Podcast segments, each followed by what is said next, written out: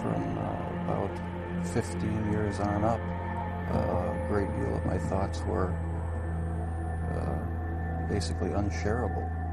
We are all evil in some form or another. Yes, I am not 100%, but I am evil.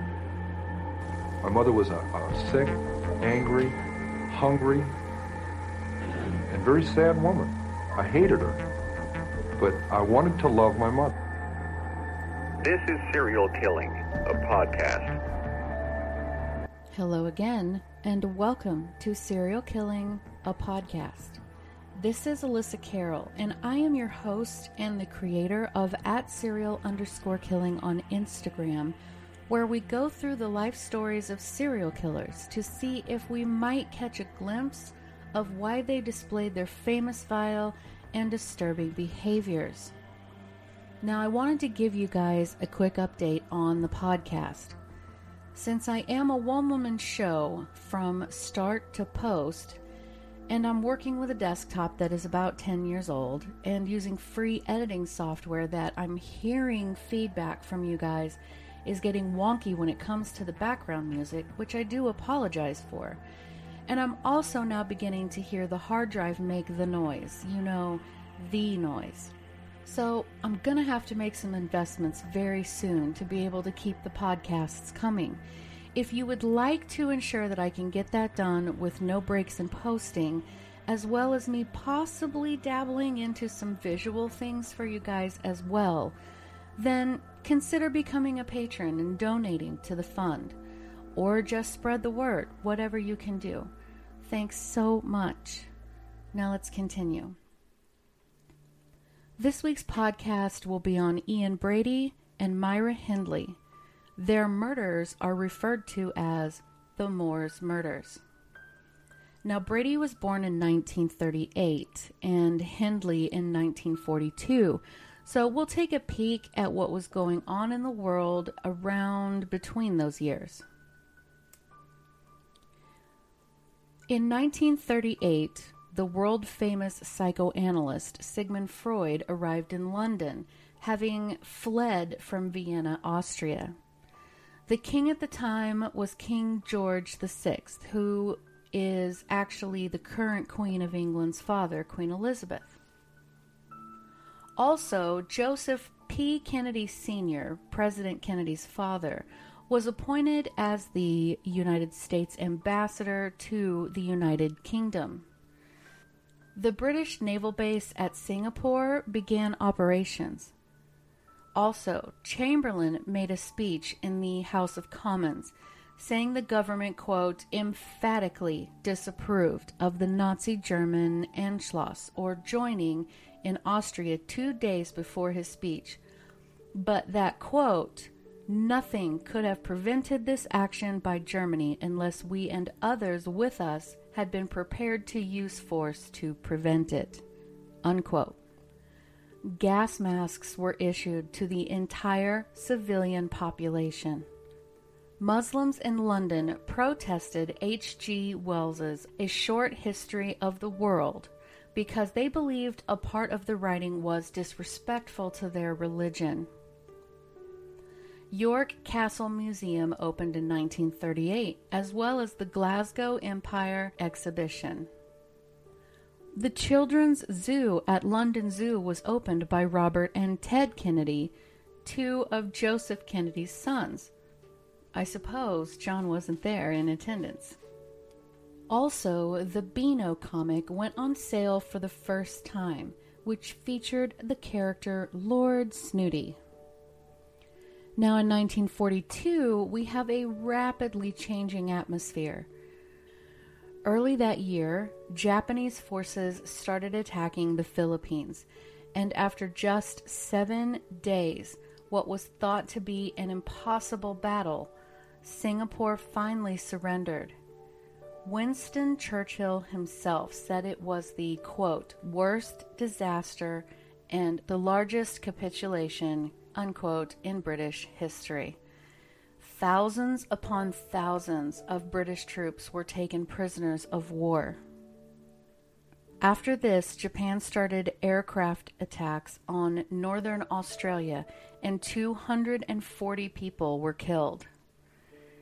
Then the Dutch East Indies surrendered unconditionally to Japanese forces.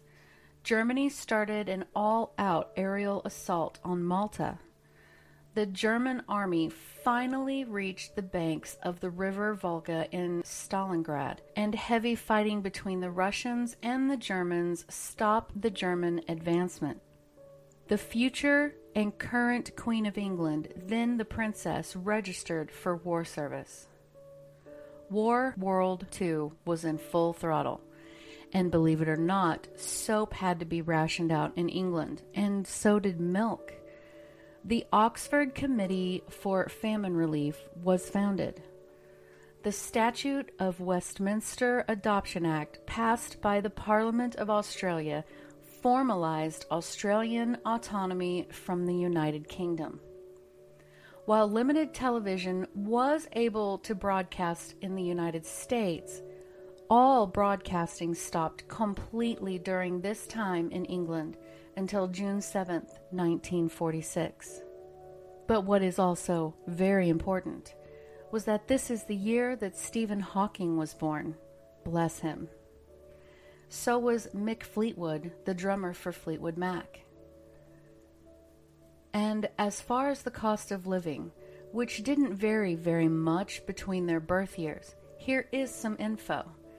The average cost of a house was 530 pounds, and the average yearly salary was about 185 pounds. A new car, on average, was 320 pounds, and a liter of fuel was two pence. A loaf of bread was also just two pence. So, this was the atmosphere that they were born into, and I do want to stress that it was World War II. Ian Duncan Stewart was born on January 2nd, 1938, making him a Capricorn in Glasgow, Scotland. His mother's name was Margaret Stewart, but she went by the name Peggy. Now, Ian was born as what they called an illegitimate child, not knowing who his biological father was, and as far as I could find, the then 28 year old Peggy never specifically stated who the father actually was. The only thing she ever said was that he was a journalist or a reporter who died a few months before Ian was born. She was a waitress, living in the slums of Glasgow, working as much as she could to support herself and her baby. But she was forced to leave Ian alone, even in his infancy, for short periods of time because she could not afford babysitting. And with the pressures of single motherhood, Peggy had no other choice but to leave him when he was just four months old with a foster family in Glasgow, and she visited him on weekends for years.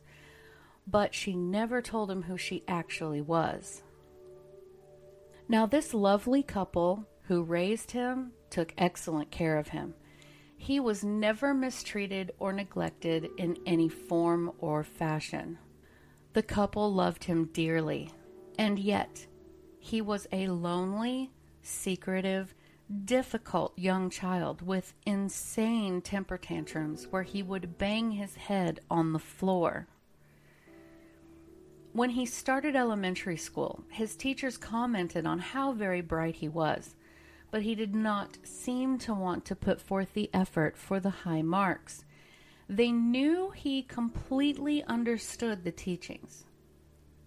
Another boy who knew Ian back in the day said that Ian carried a pocket knife with him everywhere, and not just for, hey, I might need this kind of situation. And when Ian was nine years old, the family decided to go to the moors of Loch Lomond. Ian had always been in a very large city with buildings and roads that were, quite frankly, left in disrepair due to the war. You know, everywhere you look, from side to side, buildings and all of that. So when he climbed up on a steep slope and looked out at the vastness of the area below him, he was completely spellbound. He later stated this was a turning point in his young life, that he felt supremely superior to all other humans who were just, quote, maggots. It was a near religious experience for him. Though already a disturbed child, this changed things for the worst. At some point, he started abusing animals. First, he stoned dogs, and then he decapitated rabbits, and he burned cats alive. And all of this started at just 10 years old. However, when his family got a puppy, he loved that dog beyond measure. His foster parents knew he wasn't, let's say, quite right, but they refused to give up on him. Then, at 12 years old, Ian's birth mother, Peggy, stopped coming completely. You see, she left and moved to Manchester with her new husband, Patrick Brady.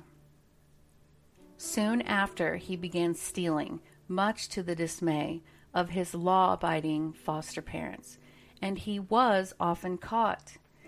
Ian began displaying a sadistic side, and his temper grew worse. He would bang his head against the wall in anger. He would get into fights with other kids at school and found himself in juvenile court on occasion for petty crimes. Ian absolutely loved horror movies and would go to the theater and watch the same ones over and over. Some even nicknamed him Dracula. He was also popular with the ladies, having several girlfriends in his youth. And it wasn't just the girls either. Ian claimed to have always been bisexual and would bring in other girls or boys into sexual situations with his girlfriends. A significant turning point in Ian's younger years was when the family dog died. He later stated that he walked out of the house completely beside himself with grief and knew right then and there, even though he had prayed for the dog to be healthy, his prayers were not answered, that there was no God he said that he was, quote, reborn. In 1951, he was charged with housebreaking and theft. He was then sent to live with his mother down in Manchester. Now, Peggy had married a man named Patrick Brady, and Ian took his stepfather's last name. But he continued his criminal activity, getting into trouble, and was sent to a youth detention center and school called a Borstal.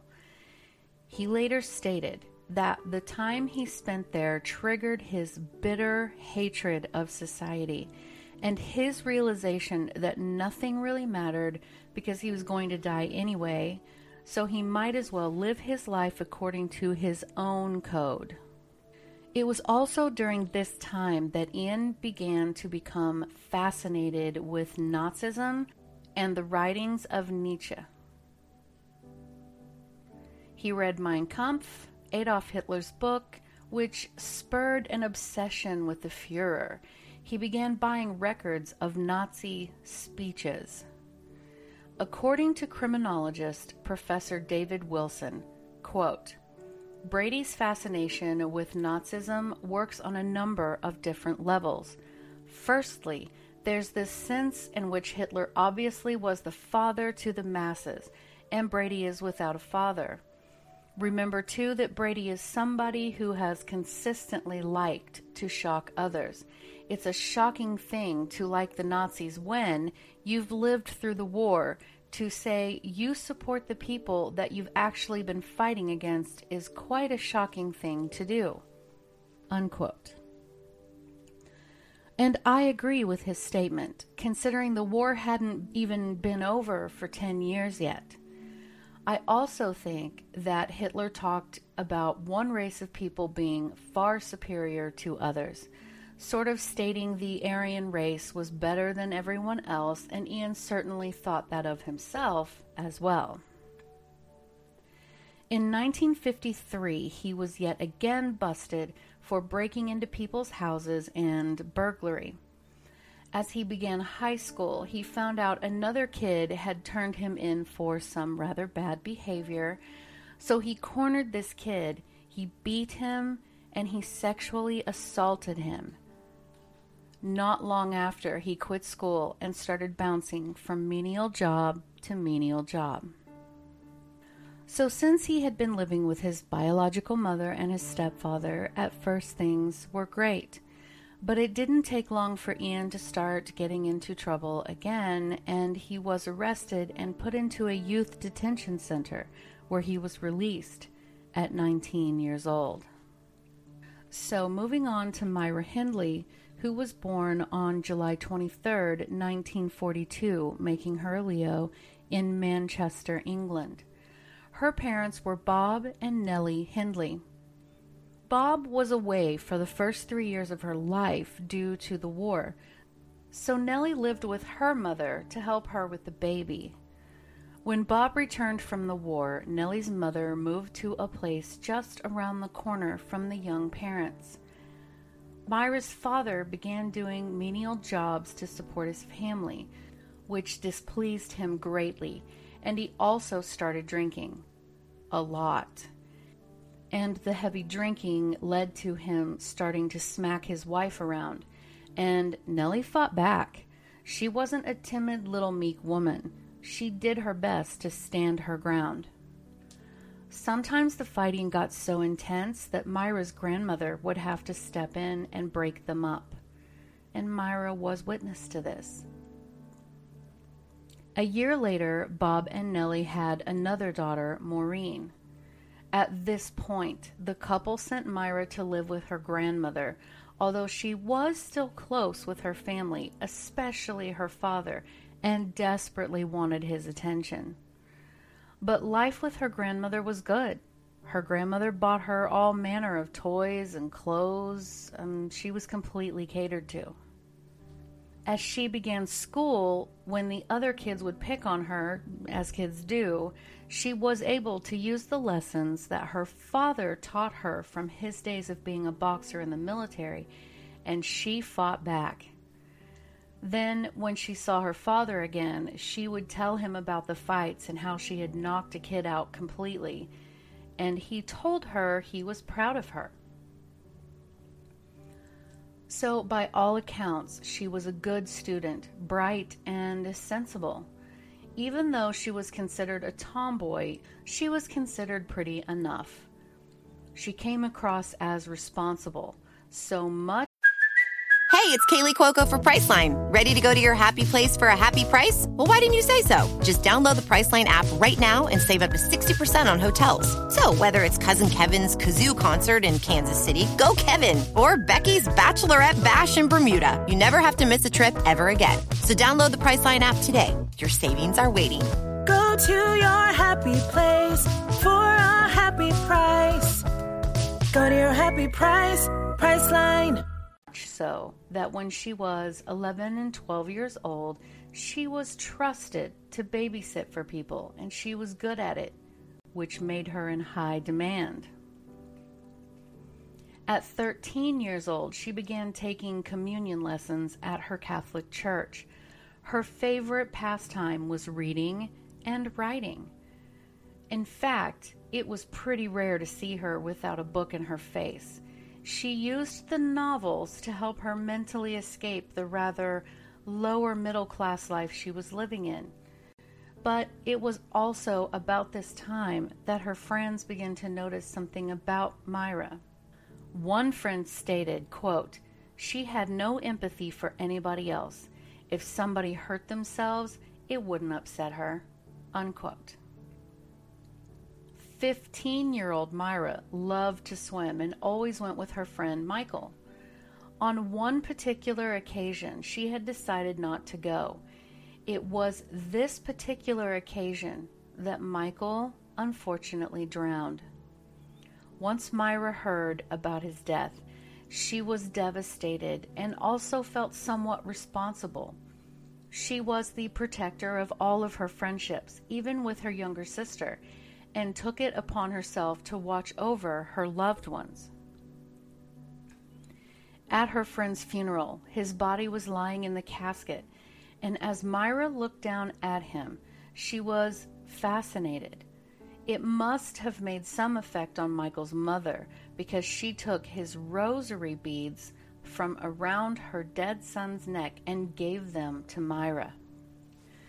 After this, she quit school and converted to Roman Catholicism and became obsessed at sights such as a mutilated dog on the railroad tracks or some other animal bleeding to death, sights that would recoil anyone else away from. Once Myra was 17 years old, she got engaged to a local boy, and at the same time, her sister Maureen also started seeing someone named David Smith. But David had the, you know, quote, bad boy reputation with a helping of anger issues and just a sprinkle of time served under his belt. They all hung out together. Now keep David in your mind. Remember him. At some point by this time, Bob, Myra's father, had suffered a stroke and became completely dependent on someone for his care.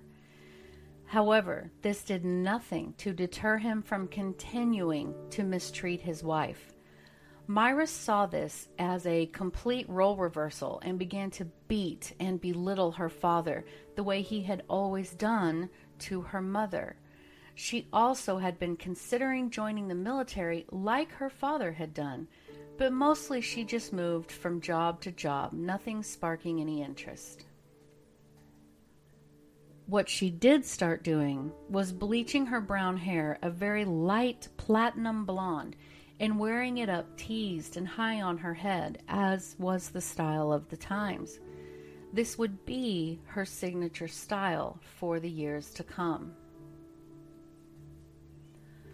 So that was their childhood. And we'll begin with Ian.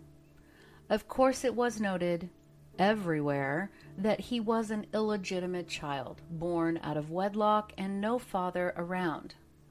Now, I could go over how this could have affected him negatively in the following ways and so on, except it didn't.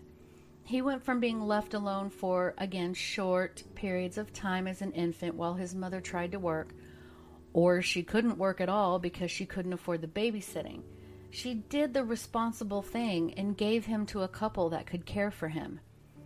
And he was lucky enough to have been taken in by a good, loving family who loved him as their very own. They were good to him. There is zero evidence of any abuse or neglect experienced by Ian in his young life. He had every positive opportunity to flourish and yet from very early on, he displayed very troubling behaviors such as temper tantrums, where he would bang his head on the floor, as an example.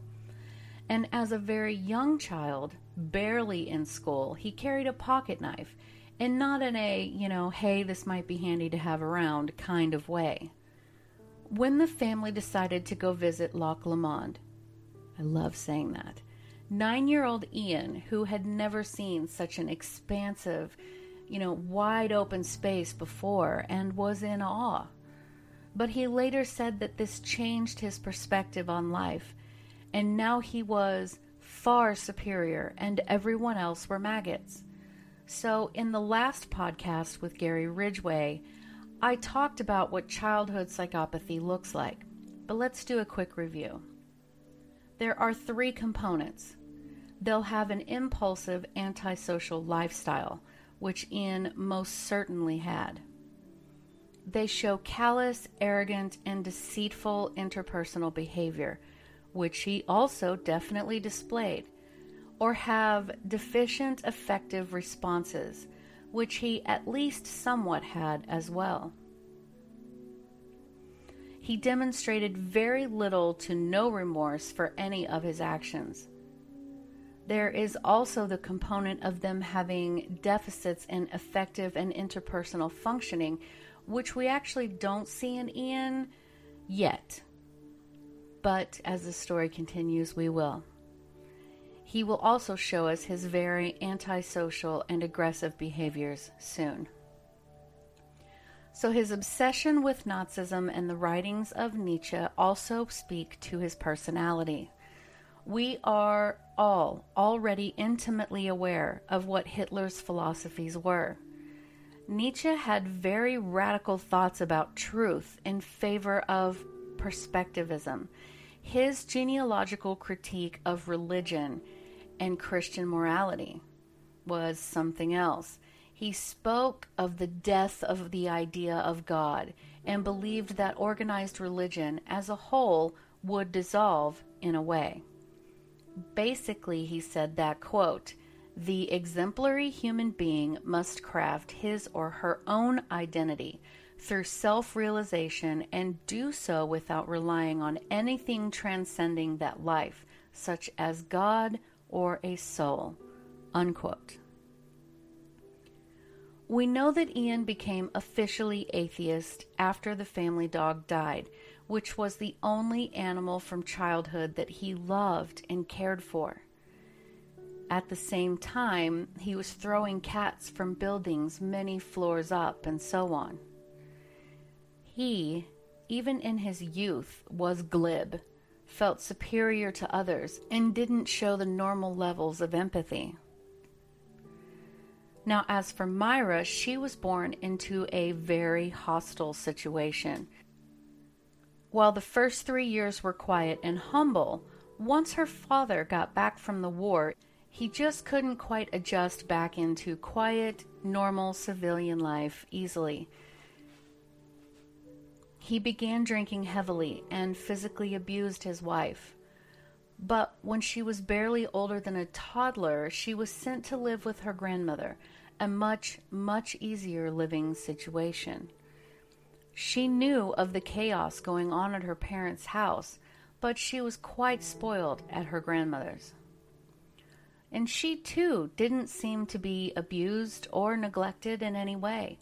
Her father taught her how to fight, and she was quite skilled when it came to taking someone down, were it warranted, but she had a fierce, protective streak in her for the people she loved. She was a highly sought after babysitter.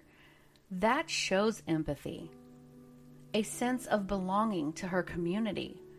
Her friends did note that she might see someone get hurt, for example, and not care, but from my own research and findings, I believe she did care about the welfare of others. When her friend drowned, she was beside herself with grief and felt a bit responsible for not having gone with him swimming that day. So I don't really think she was lacking in empathy. But I do think that his death was a sort of turning point for her, because after that she became curious and was most interested in death. She quit school, decided she wasn't going to just settle for some average life like most girls, you know, which was to get married and start having children. Myra saw what that got her mother. So, Ronald Kessler, the professor of healthcare policy at Harvard Medical School and the principal investigator of the U.S. National Comorbidity Survey, states, quote, one of the long term effects of childhood adversity is that they create emotional scars that get reopened when people are exposed to traumas in adulthood, leading to adult PTSD. Unquote. So, even though she was raised primarily by her grandmother, they lived very, very close to her parents, and she visited often, witnessing the domestic abuse. And while her father taught her how to fight, and she was a tough girl, this set her up to be in an abusive relationship herself in the future, or potentially. So let's get back into it. So, Ian Brady reunited with his birth mother and, taking his stepfather's last name, attempted to get integrated into the local area but he still alienated himself from society. He began reading books by the Marquis de Sade and adopted the belief that murder is, quote, necessary, never criminal. Unquote. He even took up drinking red wine because beer wasn't sophisticated enough for his palate. It didn't take long before he was right back into committing crimes and was sent to Strangeways prison. While there, he learned how to be a bookkeeper as well as brew his own alcohol, thus quickly becoming an alcoholic. He was then released in 1957 and continued to be a loner and took on random jobs here and there until 1959 when he got a job as a clerk with Millward's Merchandising. It was a good job and afforded him the opportunity to get into the latest in recording technology, even transferring Hitler's speeches onto vinyl records. He also loved photography and even put together a little darkroom for himself so that he could develop his own pictures. In 1961, Myra Hindley started working as a secretary at that same firm, and at first, Ian didn't even notice her. She, however, noticed him immediately. He seemed truly different than any other man she had ever met. She broke off the engagement with her boyfriend promptly. She paid very close attention to Ian. She studied him and you know she loved his broody, romantic intelligence. She was impressed with his taste in literature. She flirted with him incessantly, but at first he hardly took notice of her. The seemingly emotionless young man whose personality was off putting to most people, but it drew Myra in like a magnet. But when he did show emotion on occasion, it was often during a rage when his work was not as it should be, and his temper was very much like her own father's. She wrote about her crush on him in her diary. She went to the local library and she checked out a book on poetry and was careful to be seen reading it by Ian. And that ploy worked. They went to the company Christmas party and danced together. They had a wonderful time. They shared their first kiss. Their first official date was to go see the movie The Nuremberg Trials, which is about how the Nazi war criminals were put on trial to bring them to justice. But for Myra, she was infatuated. She started reading all of the books he suggested to her, and since Ian told her that there was no God, well, she simply stopped going to church. After she read the Marquis de Sade's book, he decided that he was going to take her virginity. But he was violent and brutal, hitting her and biting her over and over. And yet, she stayed with him, dressing and styling herself to be as pleasing to him as she could be. In fact, she willingly posed for highly pornographic photos for him, and he loved every minute of it. And after a while, he suggested that they should experience, quote, supreme pleasure together, which included finding people, raping them, and then murdering them. Now, Myra's father happened to like Ian, but her mother did not. The couple went on motorcycle rides and just spent a lot of time together. Ian gave her the pet name Hess, after Rudolf Hess, who was the leading member of the Nazi Party. They discussed philosophy and shared a sense of superiority over all of society. They created their own little private world between just the two of them. And you see, this is how it all began. The once animal abuser, Ian, had Myra go with him to people's homes that were known animal abusers and they would beat that person up or destroy their property. They studied true crime together. Only Ian used the information to think through how not to get caught, such as abducting someone too close to their home or dumping bodies where they would be easily visible. Then they began to plan. Myra was to wear some form of a disguise. They were to kidnap a child. Then they would take the child to the moors, rape that child, murder it, then bury it there. They thought it a perfect murder. They practiced out what they would do to perfect their plan. Myra bought two guns. She practiced driving a getaway car. Then, on July 12, 1963, 16 year old Pauline Reade was walking along when Myra pulled up beside her in a minivan and talked the teen into getting in. Ian, of course, was following behind them on his motorcycle. Myra drove up to Saddleworth Moor, where Myra told Pauline she had lost a rather expensive glove and could she help her find it. And while they were looking around, Ian jumped on Pauline, wrestling her down and raping her. He then picked up a shovel and bludgeoned her in the head and cut her throat nearly completely through. He then buried her body. Then, on November 23, 1963, Ian and Myra saw 12 year old John Kilbride at the market and offered to give him a ride home, telling him that his parents would be worried because he was out late as it was getting into the early evening hours. John agreed and got into the vehicle. Then they used the same lost glove excuse to get him out to the moors. They stopped. Ian took John with him while Myra waited in the car. Ian then sexually assaulted the youth and cut his throat, killing him. The summer of the next year, the couple stopped 12 year old Keith Bennett and asked him if he would help them load some boxes into their vehicle, to which Keith agreed. Myra told him she would give him a lift home after. They drove out to the moor, and Ian took Keith with him to look for this fake glove while again Myra waited in the car.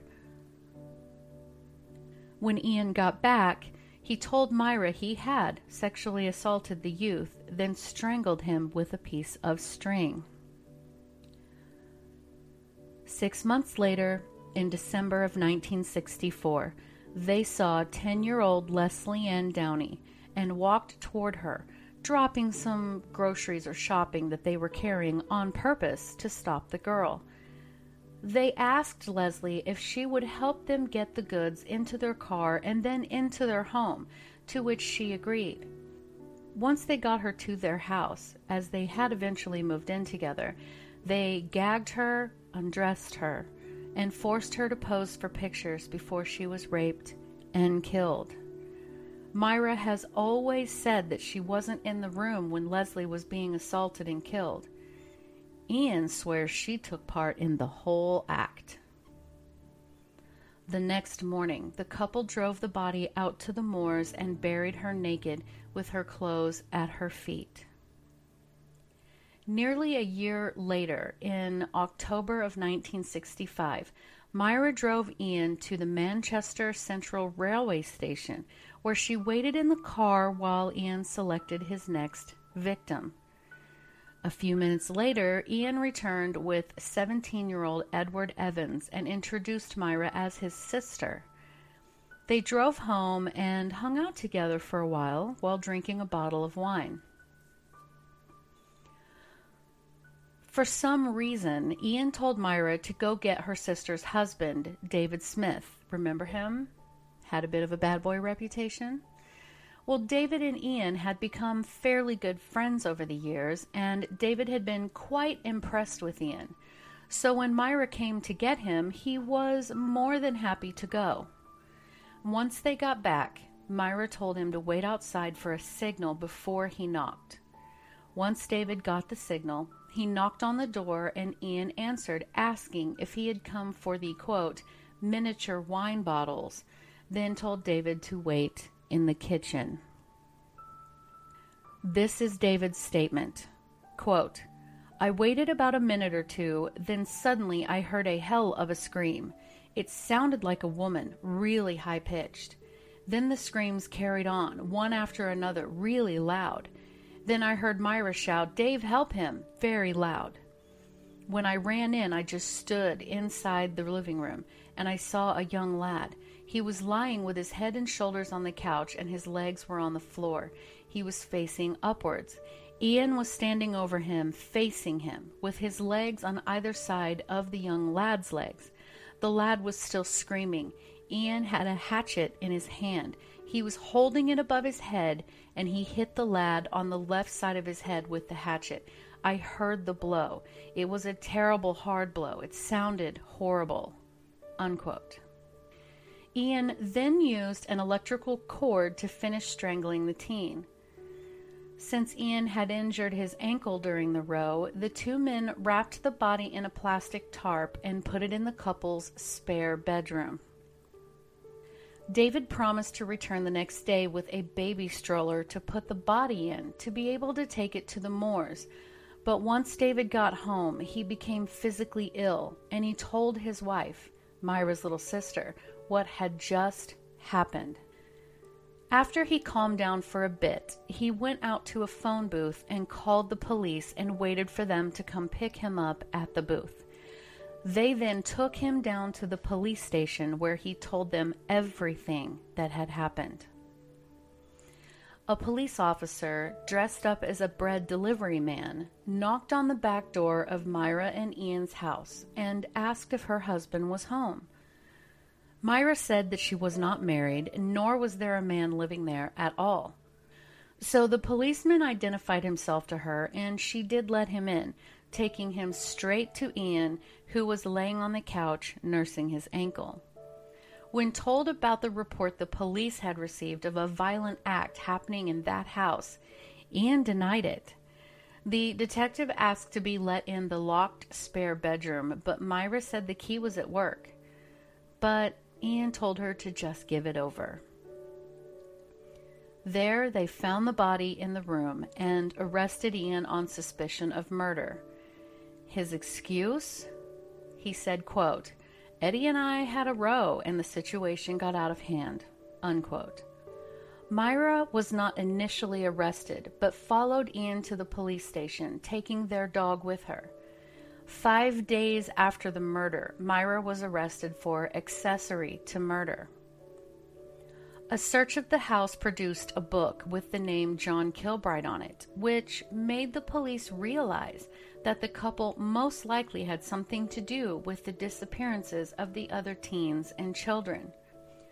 Searches also led to the eventual discovery of suitcases in a locker at the train station, and within those suitcases were photographs, negatives, nine pornographic pictures of Lesley Ann Downey with a scarf tied around her mouth, as well as a 13 minute audio tape of a girl screaming for help. The voice on the tape was identified as Lesley's because they made her mother listen to it. So, as the police questioned their friends and neighbors, they were able to find Ian and Myra's favorite spots out on the moors, and as they searched the areas, they found an arm bone sticking out of the peat moss and realized they had found Lesley's body. There were other photographs of the couple standing over very specific spots in the moors. You know, they were looking down at the ground. And it was determined that the photographs were also possible burial sites. And that's how they found John Kilbride's remains. Some of the photographs showed the couple's dog as a puppy, so the authorities put the dog under anesthesia to get some samples and try to test its age to get a possible time frame. But unfortunately, the dog never recovered from the anesthesia. When Myra found out, she was inconsolable and accused them of murdering her dog, of all things. In a letter to her mother, she wrote, quote, I feel as though my heart's been torn to pieces. I don't think anything could hurt me more than this has. The only consolation is that some moron might have got hold of Puppet and hurt him. Unquote. Both Ian and Myra were found guilty of murder and sentenced to life imprisonment. They would each spend the rest of their lives going back and forth, changing their stories, implicating each other, and so on. Myra Hindley died on November 15, 2002, of a heart attack. Ian died on May 15th, 2017, of heart failure. So I think we can all agree that, in the case of Ian, he was most likely born to kill. Since we have zero information on his biological father, there's no way of seeing if any genetic predisposition was there. And we also know virtually nothing about his mother. It would be reasonable to assume that she was of at least average intelligence. There was no indication of mental illness with regards to her, and she was mature enough and loved her infant enough to realize she wasn't going to be able to give her baby the life he deserved. So she made what I can imagine was an incredibly tough decision to give him up. And even then, she visited him as much as she could and even brought him little gifts if she could at all afford it. This shows that she had empathy, thought of others before herself. So we really can't say whether or not any issues ran in his lineage, but it certainly didn't seem like he shared any trait of that sort with his mother. We also don't hear any reports of possible head trauma or seizures. Um, he did bang his head in frustration when he was little, but I don't think that he would have had the strength or the fortitude to do any serious damage at that young age. He was not abused and he was not neglected by his adoptive or foster family. By all accounts, he had a great childhood, all things considered. I think it's safe to say that there was just something different about him from birth. Now, Myra, we don't know a lot about her family history either. Her grandmother seemed to be a caring and loving woman with no reports of mental health issues. Her father was a mean drunk, and her mother stayed with him anyway. This, of course, takes its toll on any child having to witness it.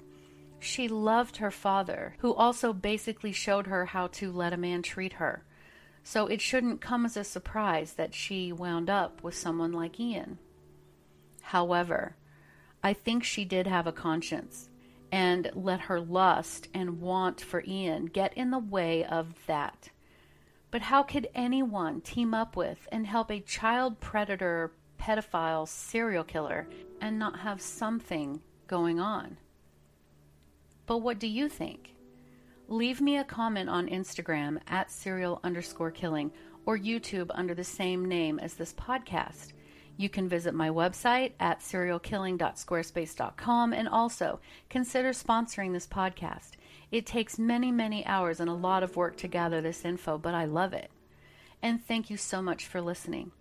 I appreciate each one of you, as I know you could be listening to anyone else, but you chose me. Have a great day. Music by Kevin MacLeod on Incompetech.com.